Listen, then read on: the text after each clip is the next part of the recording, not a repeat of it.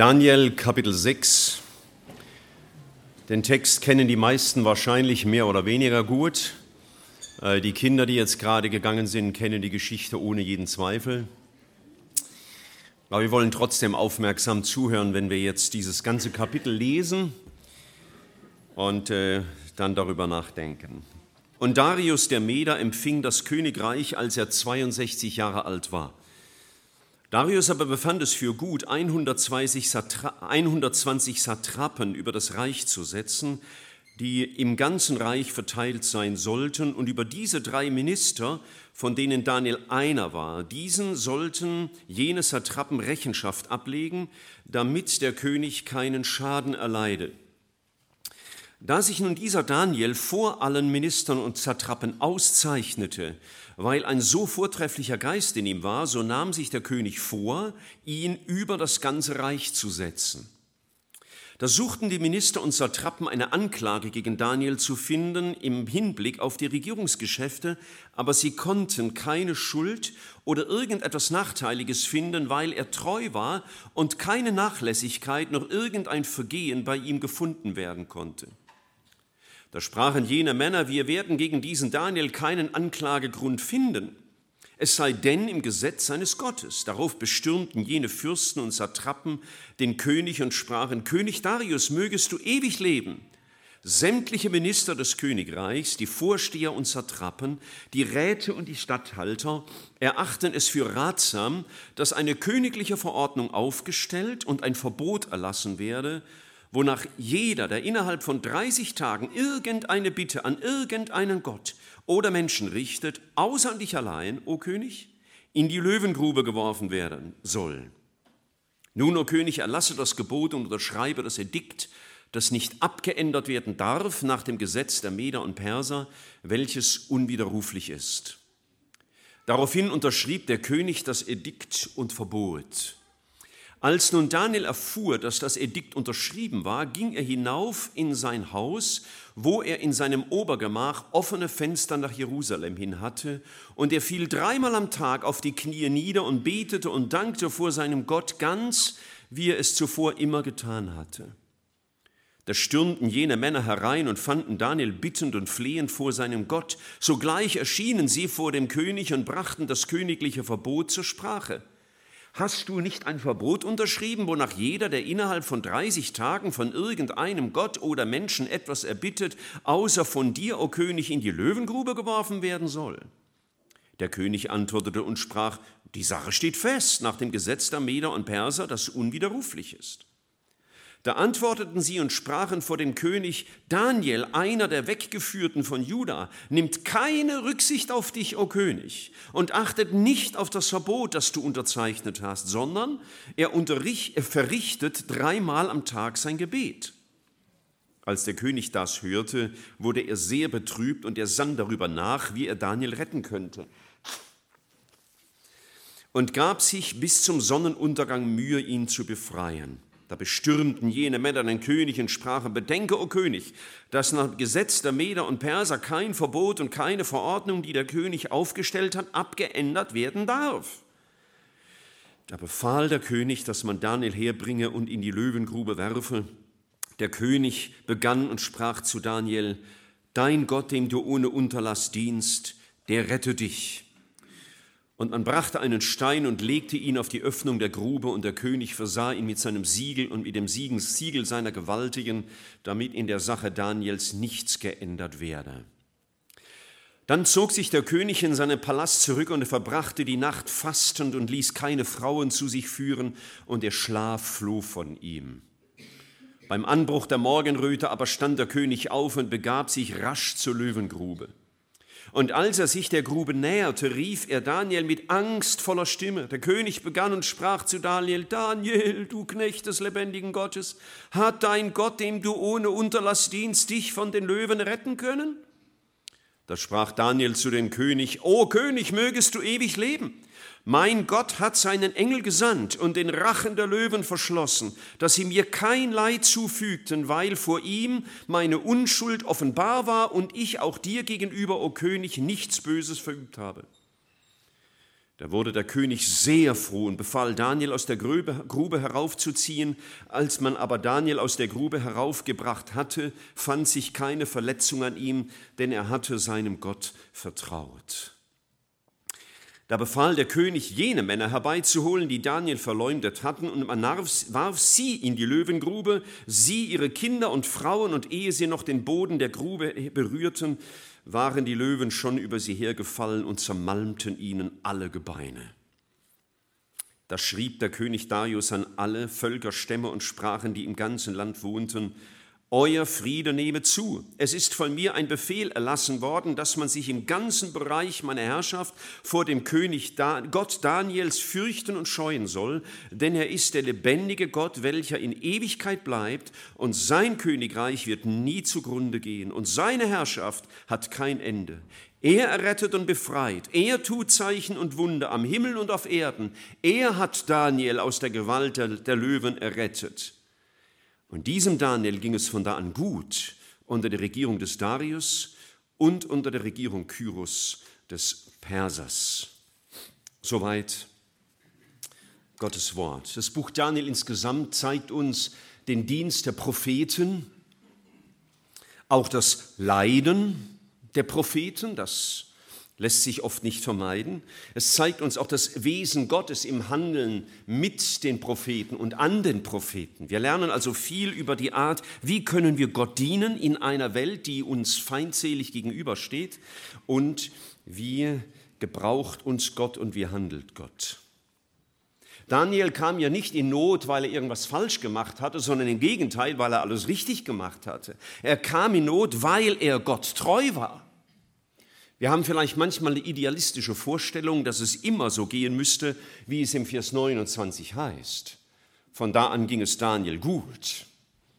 Nein, das ist nicht immer so. Wir sind in einem geistlichen Kampf, sagt uns das Neue Testament, und deswegen ist es wichtig, dass wir nüchtern sind und begreifen, wer Jesus in dieser Welt dient, lebt in einer Welt, die dem Evangelium gegenüber eben nicht freundlich ist sondern feindlich.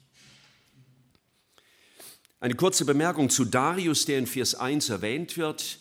Er ist nicht zu verwechseln mit Darius dem Großen, der 17 Jahre später über das gesamte Reich regierte. Äh, man ist nicht ganz sicher, wer der ist und das ist für uns auch nicht so erheblich, nicht einmal für die Bibel. Ich habe gedacht, ja, die Könige werden nur so nebenbei erwähnt. Ähm, sondern Gottes Geschichte ist wichtig. In der englischen Sprache lässt sich das sehr schön sagen.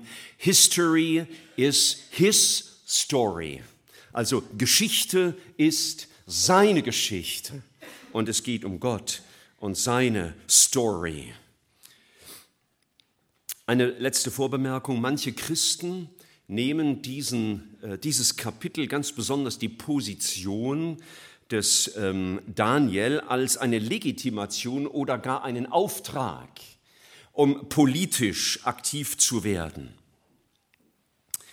Ich bin nicht sicher, ob das so richtig ist, schon gar nicht glaube ich, dass dieser Text uns dazu auffordert. Denn erstens blieb Daniel gar keine andere Wahl, als diese Tätigkeit auszuüben, denn er war ein Kriegsgefangener und die andere Möglichkeit, statt dieser politischen oder dieser Tätigkeit, die er hatte, wäre vermutlich der Tod gewesen, wenn er sich geweigert hätte. Er war immer noch ein Kriegsgefangener. So wurde er angeschaut. Das lesen wir im Kapitel 5 oder habt ihr letzten Sonntag gelesen im Kapitel 5, wo der äh, Daniel im Vers 13 so beschrieben wird. Ähm, äh, der König spricht ihn an, als er vor ihn trat und sagt, bist du Daniel einer der Weggeführten von Juda, den mein Vater, der König aus Juda hergebracht hat? Und da war der schon 50 Jahre in Babel. Also es war nicht einer, der letzte Woche gerade mal dahergekommen war. Auch nach 50 Jahren war Daniel nicht mehr als ein Kriegsgefangener. Zweitens, äh, Daniel hatte eine Verwaltungsaufgabe. Er war der Spitzenverwaltungsbeamter mit dem Ziel, nach Kapitel 6, Vers 3 äh, am Ende, damit der König keinen Schaden erleide. Also er war vielleicht der Top-Wirtschaftsminister. Er hatte keine politische Aufgabe, schon gar keine gesetzgebende Aufgabe, denn das war ja Sache des Königs. Und drittens, und das entscheidend, er blieb konsequent loyal gegenüber seinem Gott, was ihn und seine Freunde an den Rand des Todes brachte. Das haben wir jetzt im Buch Daniel mehrfach gesehen. Und ich bezweifle ein wenig, äh, nicht nur ein wenig, ich bezweifle, auch wenn ich jedem seine persönliche Meinung lasse und ihm auch überlasse, ob er politisch aktiv wird oder nicht als Christ, ich bezweifle, dass solch ein Leben, wie Daniel es geführt hat, ähm, heute möglich wäre in einer politischen Tätigkeit, in einer politischen Parteiarbeit. Ich glaube schon, dass ein Christ auch eine hohe Position im Staat haben kann, im Sinne einer Verwaltungstätigkeit, aber ich bezweifle, ob ein Christ heute mit seinen Überzeugungen politisch, das heißt auch gesetzgebend äh, wirken kann in diesem ganzen Kontext. Das äh, meine ganz persönliche Sichtweise zu diesem Thema, das sich da ein bisschen aufdrängt, weil das Kapitel ja auch von äh, einer solchen Position spricht. Aber jetzt kommen wir zur eigentlichen Geschichte äh, Daniels. Ich habe drei Überschriften für mich mal gewählt. Erstens, Gott führt in Ausweglosigkeiten. Gott führt in Ausweglosigkeiten. Das erste Problem, das hier geschildert wird im Vers 4, äh, war, dass die Kollegen von Daniel ihn beneideten, weil er aus der Riege der drei Top-Verwaltungsbeamten an deren Spitze gesetzt werden sollte. Man könnte sein, das Verhalten oder man würde heute das Verhalten dieser Kollegen Mobbing nennen. Mobbing. Das gab es also schon damals. Wir haben nur heute, meinen wir, wir sind so stolz, weil wir das entdeckt haben, nur weil wir ein englisches Wort dafür gebrauchen, aber das ist eine uralte Geschichte. Daniel kämpfte gegen Mobbing. Er setzte sich zur Wehr mit aller Kraft, die er hatte. Und denkst du, stimmt nicht? Doch, das stimmt. Er setzte alle geistlichen Waffen ein, die er hatte. Er betete und er blieb seinem Gott treu. Er wusste, dass der Kampf, in dem er war, auch die Auseinandersetzung mit dem Mobbing bis zum Tod führen konnte. Das hatten ja seine Freunde, ihr erinnert euch in Kapitel 3, äh, im Vers 17 und 18, äh, ja dem König entgegengerufen, wenn Gott uns auch nicht retten wird und wir in den äh, Feuerofen geworfen werden, wir bleiben bei unserer Linie. So heißt es von unserem Herrn Jesus, auch in Philippa 2, Vers 8. Er wurde gehorsam bis zum Tod am Kreuz. So das war die Art und Weise, wie Daniel gegen Mobbing gekämpft hat. Er hat nicht nachgegeben, er hat nicht mit gleichen Waffen zurückgeschlagen, sondern er war seinem Gott treu. Wir dürfen eines nie vergessen, und ich glaube, diese Nüchternheit brauchen wir.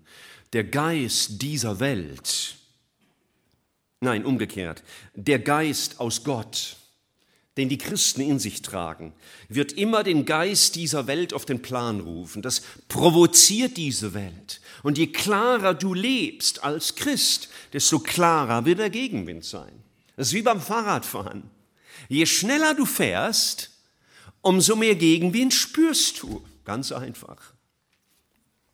Und so ist es auch mit dem Leben in dieser Welt. Damit müssen wir uns auseinandersetzen. Der Herr Jesus hat das im Johannesevangelium Kapitel 15 so gesagt. Wenn ihr von der Welt wärt, so hätte die Welt das ihre lieb. Weil ihr aber nicht von der Welt seid, sondern ich euch aus der Welt heraus erwählt habe, darum hasst euch die Welt. Und später würde Johannes in seinem ersten Brief im Kapitel 3, Vers 13 den ganz einfachen Satz sagen. 1. Johannes 3, Vers 13. Verwundert euch nicht, meine Brüder, wenn euch die Welt hasst.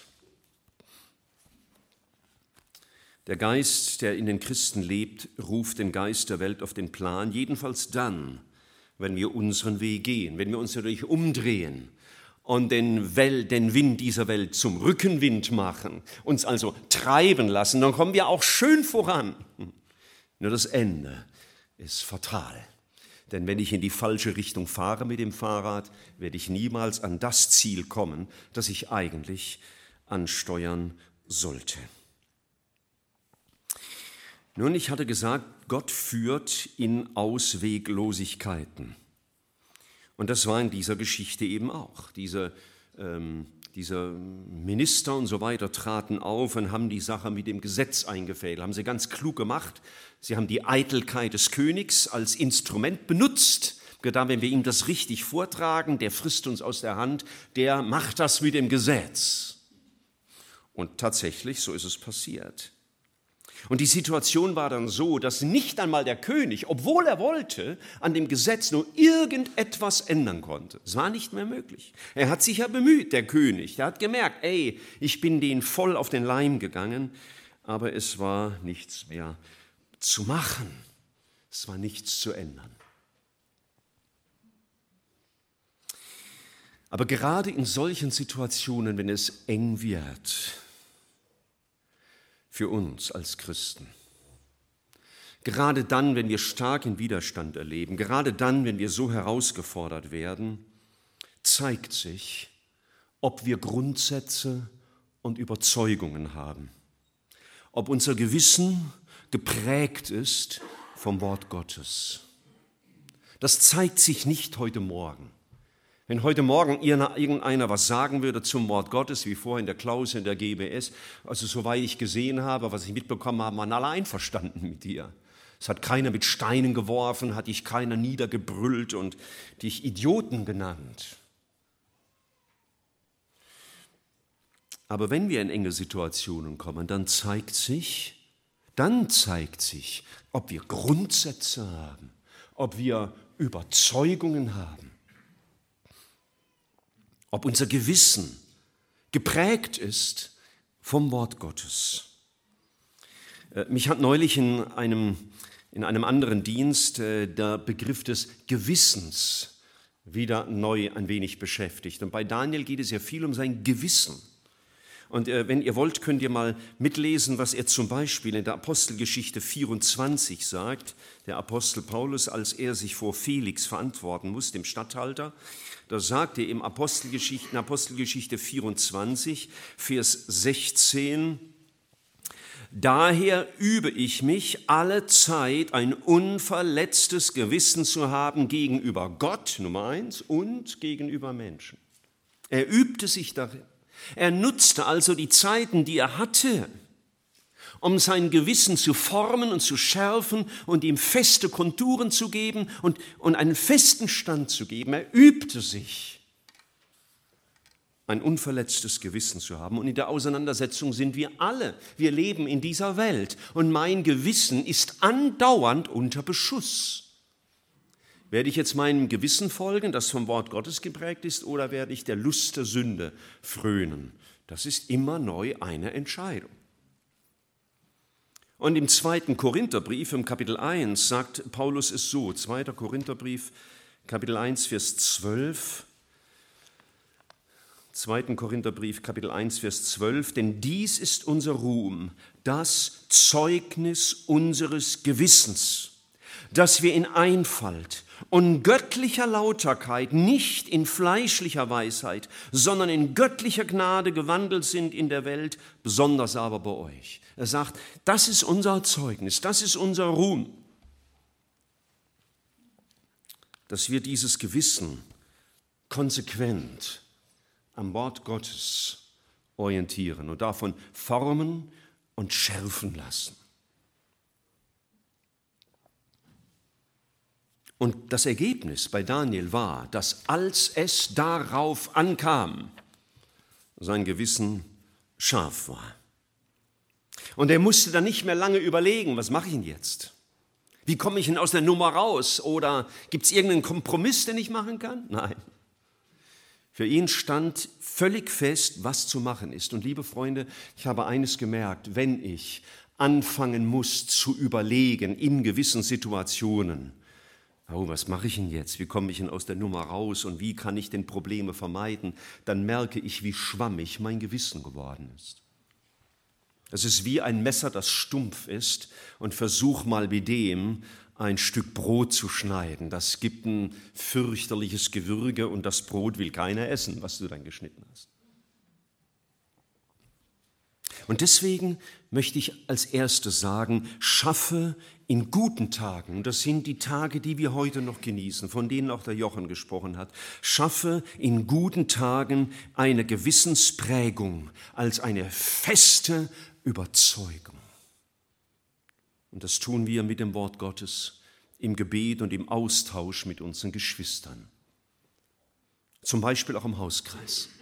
Da geschieht auch viel Gewissensprägung, weil da manche auch mal sagen, ey, was du sagst, hört sich gut an, aber ich weiß nicht, ob das stimmt. Und dann reden wir miteinander und schauen, was sagt Gottes Wort.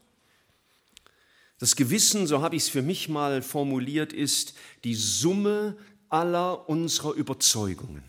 Unser Gewissen ist die Summe aller unserer Überzeugungen.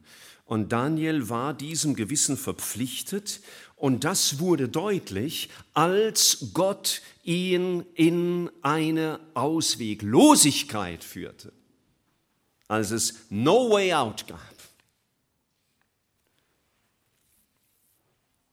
Und in dieser Situation erlebte er etwas, ich meine, ich habe sein Gesicht nicht gesehen vom Daniel in der Situation. Ich weiß nicht, äh, ob er da so ganz entspannt in diese Löwengrube hinuntergehüpft ist. Das weiß ich nicht so genau.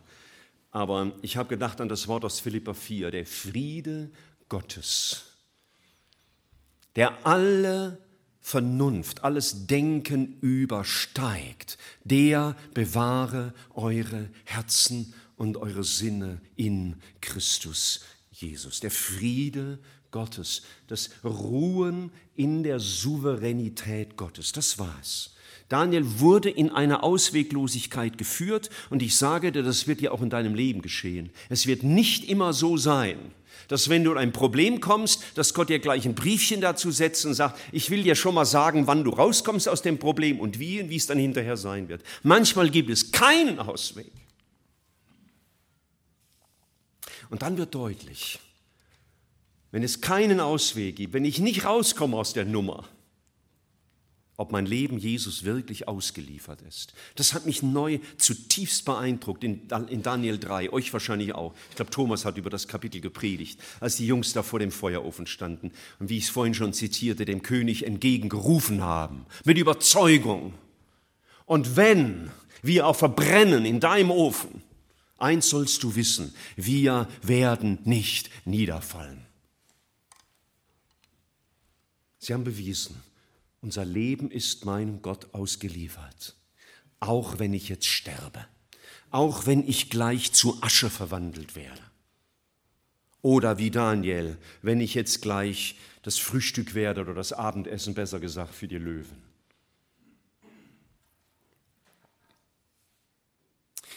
Wenn Gott uns in Ausweglosigkeiten führt, dann wird deutlich, ob mein Leben ihm ausgeliefert ist, ob ich ihm dann mein Ja gebe und ihm sage, Herr, mein Leben gehört dir. Ich verstehe nicht, warum du das machst. Ich habe keine Ahnung, ob ich da nochmal rauskomme und wie und wann und was das Ergebnis sein wird. Ich will nur eines dir sagen, Herr, mein Leben gehört dir. Punkt. Und das machen solche Situationen deutlich und die sind manchmal sehr nützlich, weil wir manchmal feststellen, dass entgegen all unserer Zeugnisse, die wir so in angenehmen Tagen in die Runde rufen, dass es vielleicht manchmal damit nicht so weit her ist. Und da hilft uns der Herr zurecht und sagt, schau, ich will dir nur mal die, die Wahrheit zeigen. Und dann dürfen wir neu lernen, unser Gewissen zu schärfen und zu prägen anhand von Gottes Wort und lernen, ihm unser Leben auszuliefern und ihm zu sagen, Herr, dir gehört mein Leben. Du hast die Verantwortung und du trägst sie gut. Auch wenn ich den Eindruck habe, du machst gerade einen Riesenfehler. Aber wir singen das ja manchmal. Gott macht keine Fehler. Das Zweite, was mir in der Geschichte ganz große Freude gemacht hat, war der Vers 11. Ähm, ich habe letzten Sonntag in Nürtingen ganz ausführlich darüber gesprochen. Ähm, Und äh, das will ich jetzt in Kurzfassung tun. Vers, Daniel 6, Vers 11, als Daniel erfuhr, dass das Edikt unterschrieben war, ging er hinauf in sein Haus, wo er in seinem Obergemach offene Fenster nach Jerusalem hin hatte. Und er fiel dreimal am Tag auf die Knie nieder und betete und dankte vor seinem Gott, ganz wie es zuvor immer seine, er es immer getan hat. Es gab keinen Ausweg. Menschlich gesprochen war der, der Daniel in einer Sackgasse. Er kam nicht raus, aber er hatte was Wunderbares. Er hatte offene Fenster nach Jerusalem. Nun, Jerusalem war für den frommen Juden der Inbegriff der Gegenwart Gottes. Es war zwar zu der Zeit nicht mehr so, denn der Tempel war zerstört und die Herrlichkeit Gottes hatte sich verabschiedet von Jerusalem, aber dennoch war es im Denken und Empfinden der frommen Juden immer noch der Ort, an dem Gott wohnt. Und deswegen betete er mit Blick auf Jerusalem oder mit Richtung Jerusalem. Er hat es ja nicht gesehen von Babel aus. Und dachte an sein Gott. Und äh, es gibt eine, äh, eine Beschreibung der Stiftshütte und später des Tempels, die mich in einem Ausschnitt immer besonders fasziniert. Das habt ihr wahrscheinlich über die Jahre schon gemerkt, weil ich das öfter mal wiederhole. Das war die Sache mit, der, mit, der, mit dem Allerheiligsten, dem Innersten der innersten Abteilung der Stiftshütte. Und da war ja diese Bundeslade mit den Gesetzestafeln drin. Und obendrauf war der Sühnedeckel, wie er nannte, genannt wurde. Und darauf standen zwei Cherubim aus Gold, die hatten ihre Flügel ausgebreitet, die standen so einander gegenüber, sodass sich die Flügel berührten. Und das bildete dann, wie ihr es hier sehen könnt, wie ein Schirm, ja, wie einen Schirm. Und unter diesem Schirm auf dem, der Bundeslade oder auf dem Sühnedeckel war der Blutfleck, wo der hohe Priester jedes Jahr das Blut hineingebracht hat zur Sühnung des Volkes. Und Gott hatte gesagt, das kann man nachlesen in 2. Mose 25, von hier aus werde ich mit dir reden. Das heißt also, von diesem Schirm aus, den Gott gebildet hat, redet Gott zum Hohepriester.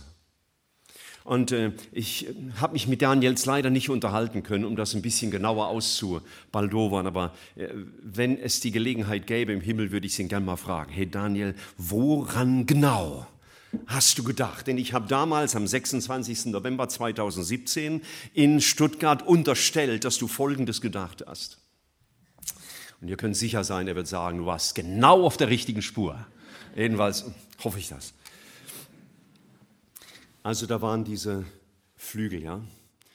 Und, und während Daniel jetzt da niederkniet in seiner Ausweglosigkeit mit den offenen Fenstern nach Jerusalem und daran gedacht hat, da ist Gott und dieser, dieser Schirm, Gott ist mein Schirm, Gott ist mein Schutz, auch jetzt. Und vielleicht, also ich sage mal ziemlich wahrscheinlich, und Daniel, wie gesagt, wird es uns ja noch bestätigen, äh, der mal einst, hat er an Psalm 91 gedacht.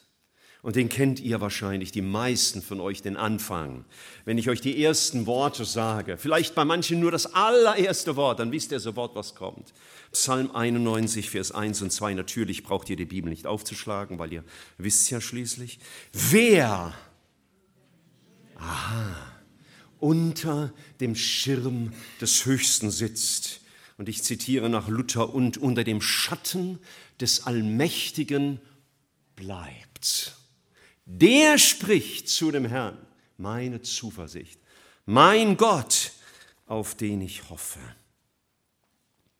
Ein Mann, der gewohnt war, in guten Tagen, nach seiner Gewohnheit, nach Jerusalem zu schauen, auf den Herrn zu schauen, an seinen Schirm zu denken, an seine Zusagen, an seine Versöhnung, an die Vergebung der Schuld, an die Gegenwart und Treue und Allmacht Gottes, an all die wunderbaren Hinweise auf die Ewigkeit. Der Mann, der das gewohnt war, jeden Tag vor Augen zu haben, bei dem war das auch vor Augen, als der Weg eng wurde. Und er betete mit Blick nach Jerusalem. Ich habe ein Zitat gelesen äh, dieser Tage oder vor einigen Wochen in der Beschäftigung mit Daniel 6 und da hat ein Bruder geschrieben, Du betest je nachdem, wohin dein Blick gerichtet ist. Ob du nach Jerusalem schaust oder nach Babel. Also in dieser Geschichte. Du betest je nachdem, wohin dein Blick gerichtet ist.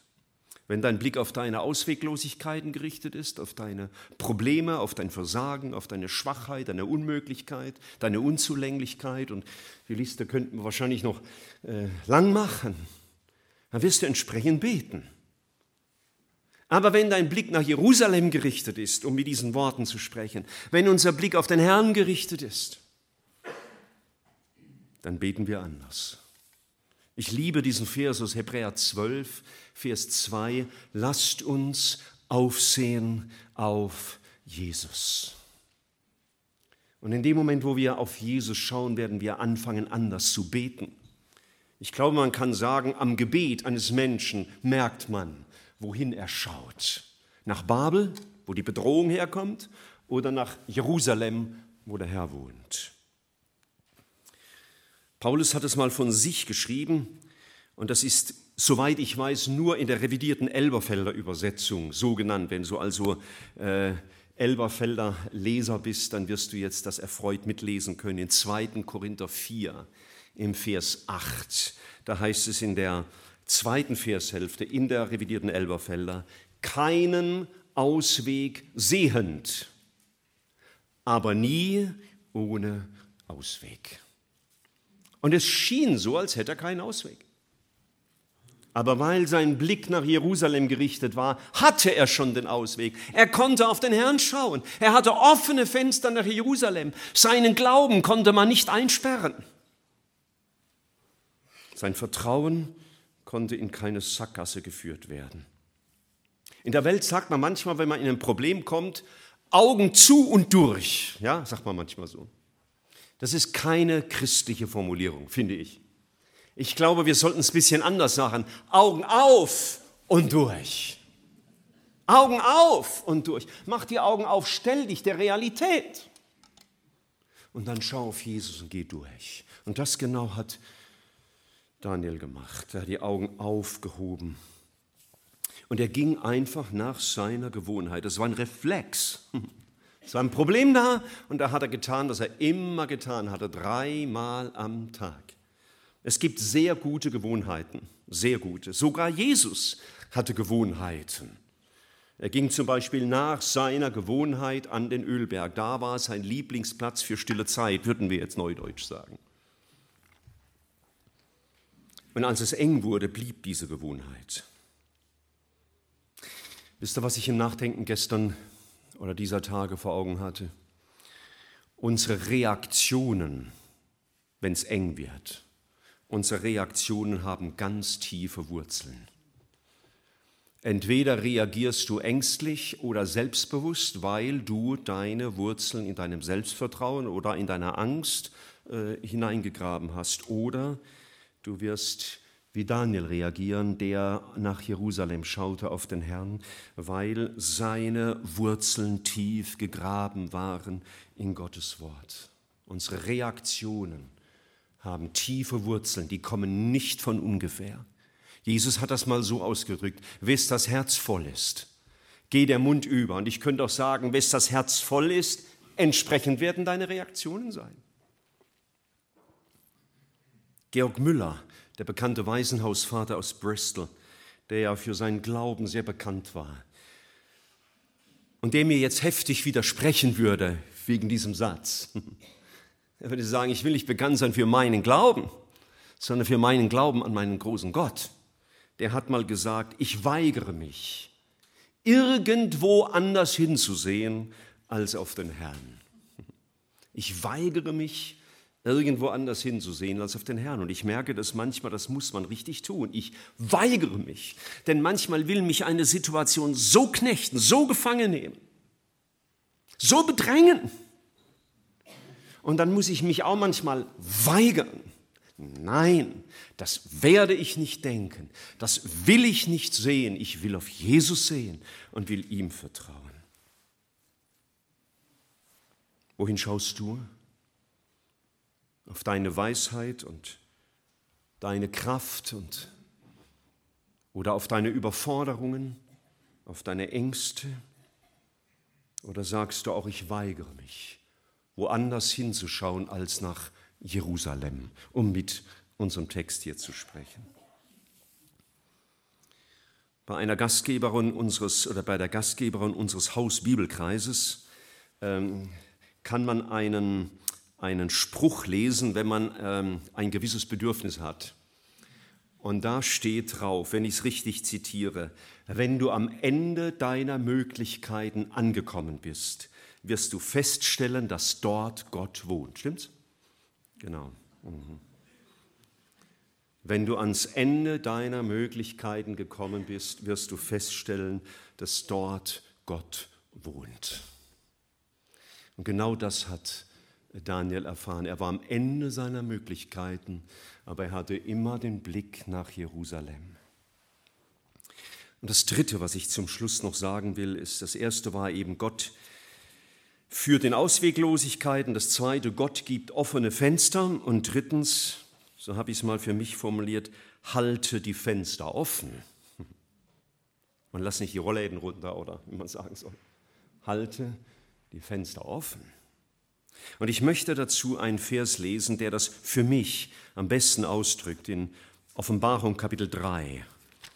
Offenbarung Kapitel 3, in dem Sendschreiben an die Gemeinde in Philadelphia. Und da wird uns gezeigt, wie man diese Fenster offen hält, also wie der Blick auf Jesus gerichtet bleibt, wie wir stark bleiben auch in den Herausforderungen und Überforderungen unseres Glaubenslebens. Offenbarung 3, Vers 8. Ich kenne deine Werke. Siehe, ich habe eine geöffnete Tür gegeben. Wir könnten auch sagen, geöffnete Fenster. Das wäre der gleiche Gedanke. Eine geöffnete Tür gegeben und niemand kann sie schließen.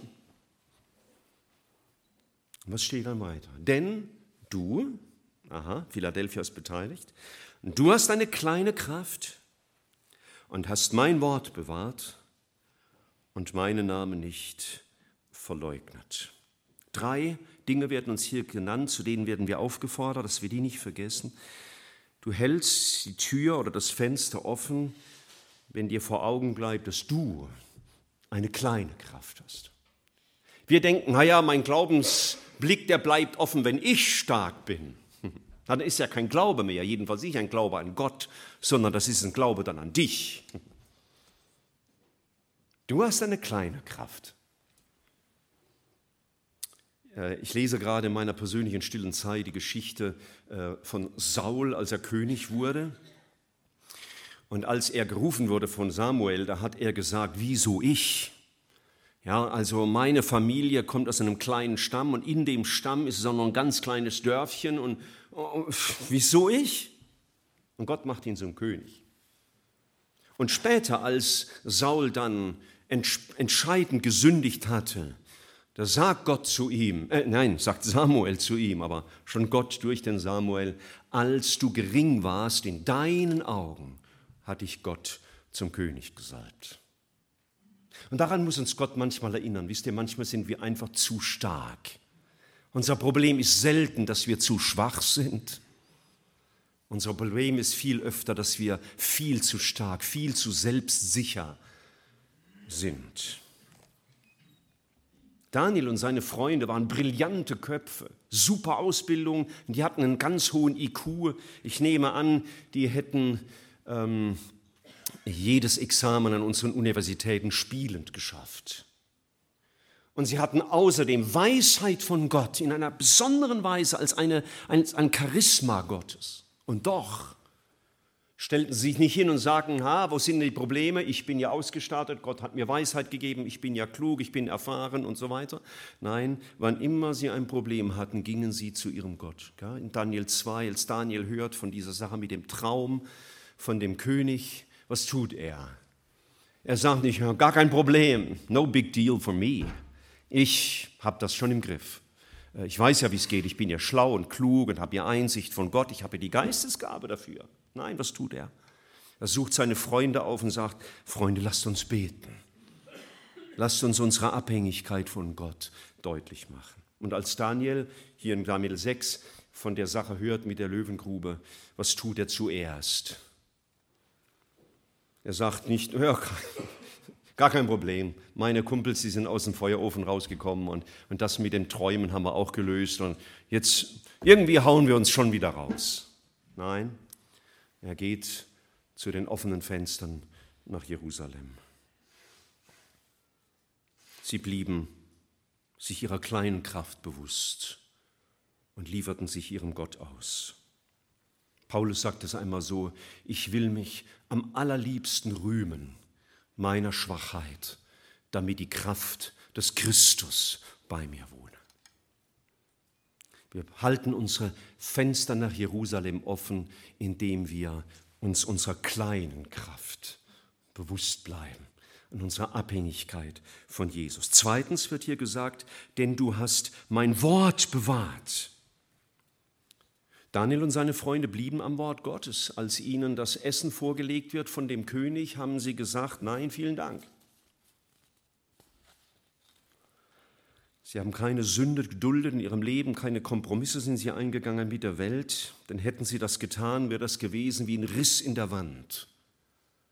Und wenn du in einer Außenwand einen Riss hast, dann ist es nur eine Frage der Zeit, bis der Regen den Weg in dein Haus findet. Und wenn wir Sünde dulden in unserem Leben, wenn wir sein Wort nicht bewahren, dann wird es sein wie ein Riss in unserem Leben, das Wasser wird seinen Weg finden. Und irgendwann ist der Schaden groß. Und sie, sie gehorchten ihrem Gott, weil sie ihm vertrauten. Und wisst ihr, das ist mir immer wichtiger. Ich gehorche meinem Gott, weil ich ihm vertraue. Nicht, weil ich muss. Nicht, weil es einfach nur in der Bibel steht, sondern ich vertraue, ich gehorche meinem Gott, weil ich ihm vertraue, weil ich glaube, sein Wort ist gut. Und das ist manchmal eine Herausforderung an meinen Verstand. Denn mein Verstand würde manchmal anders handeln. Und da ist die Frage an mich, glaube ich jetzt dem Wort Gottes?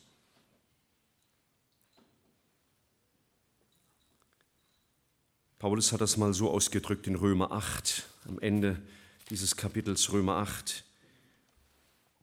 So sehr hat er Gott vertraut, dass er sagen konnte, wer will uns scheiden von der Liebe Gottes?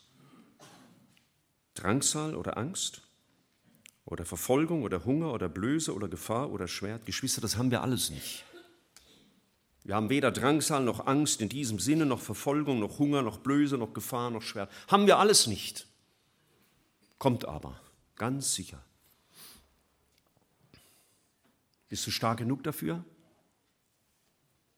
Nein. Was hat der Herr gesagt? Du hast eine kleine Kraft und hast mein Wort bewahrt.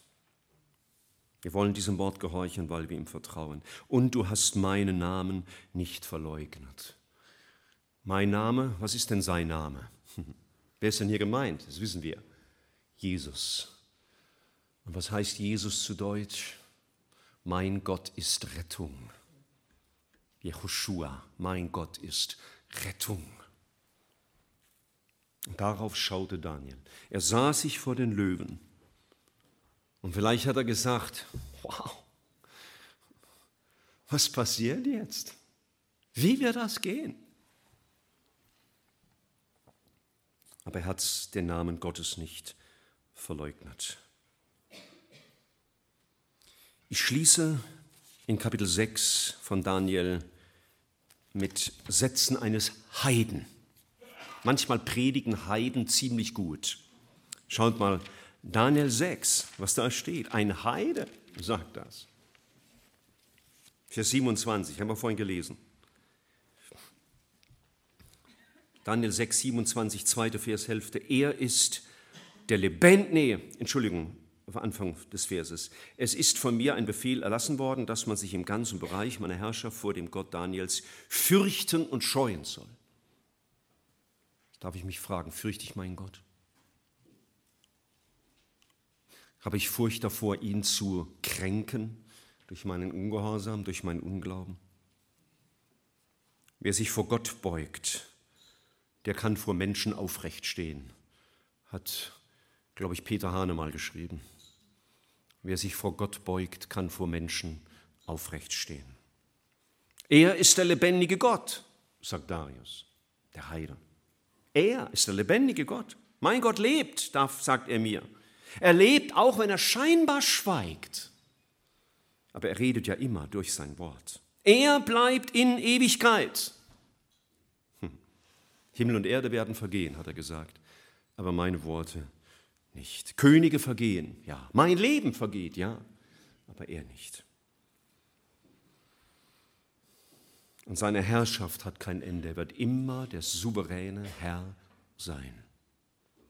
Was du abgerechnet wird, immer am Schluss. Die Welt sagt, wer zuletzt lacht, lacht am besten. Und ich weiß, wer am Schluss lacht. Dann wird unser Mund voll Lachen sein. Sag mal der Psalm, gell? Derer, die Jesus sehen und die Vollendung. Er bleibt. Seine Herrschaft hat kein Ende. Er errettet und befreit. Macht er das wirklich immer? Wir wissen ja nicht hundertprozentig genau, wie Paulus sein Leben auf der Erde beendet hat, aber sehr wahrscheinlich wurde er hingerichtet und kurz vor seinem Tod hat er Folgendes gesagt. Der Herr wird mich von jedem bösen Werk erlösen. Ja, und als dann das Schwert ihm den Kopf abgetrennt hat, war er dann erlöst von jedem bösen Werk. Er ist doch umgekommen. Aber schau, was er weiter sagt. Er wird mich von jedem bösen Werk erlösen und mich in sein himmlisches Reich retten. Er wusste, Gott wird immer das letzte Wort haben, auch wenn es durch den Tod geht. Geschwister, wir haben nicht immer in unseren irdischen Situationen ein Happy End, aber immer ein Heavenly End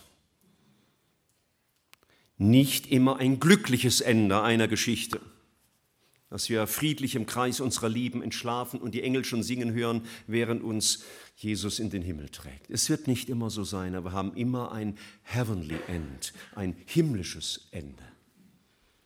Dafür garantiert kein geringer als unser Herr.